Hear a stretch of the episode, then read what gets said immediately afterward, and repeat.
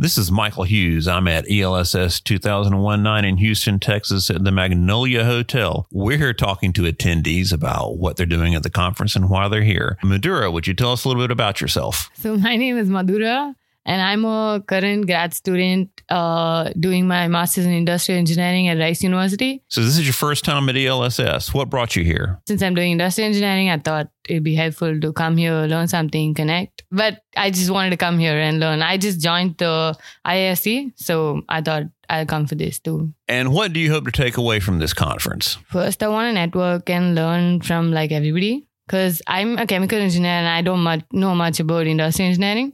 I did my green belt back at home from KPMG, and I thought, okay, I can connect more if I like like see and learn what people are doing and like applying what they did in the certification and applying it to like a real life thing. So that's what I mean to learn how uh, lean is applied to like all different industries. Madhura, thanks for your time. Hope you have a great time at ELSS 2001-9. Thank you so much.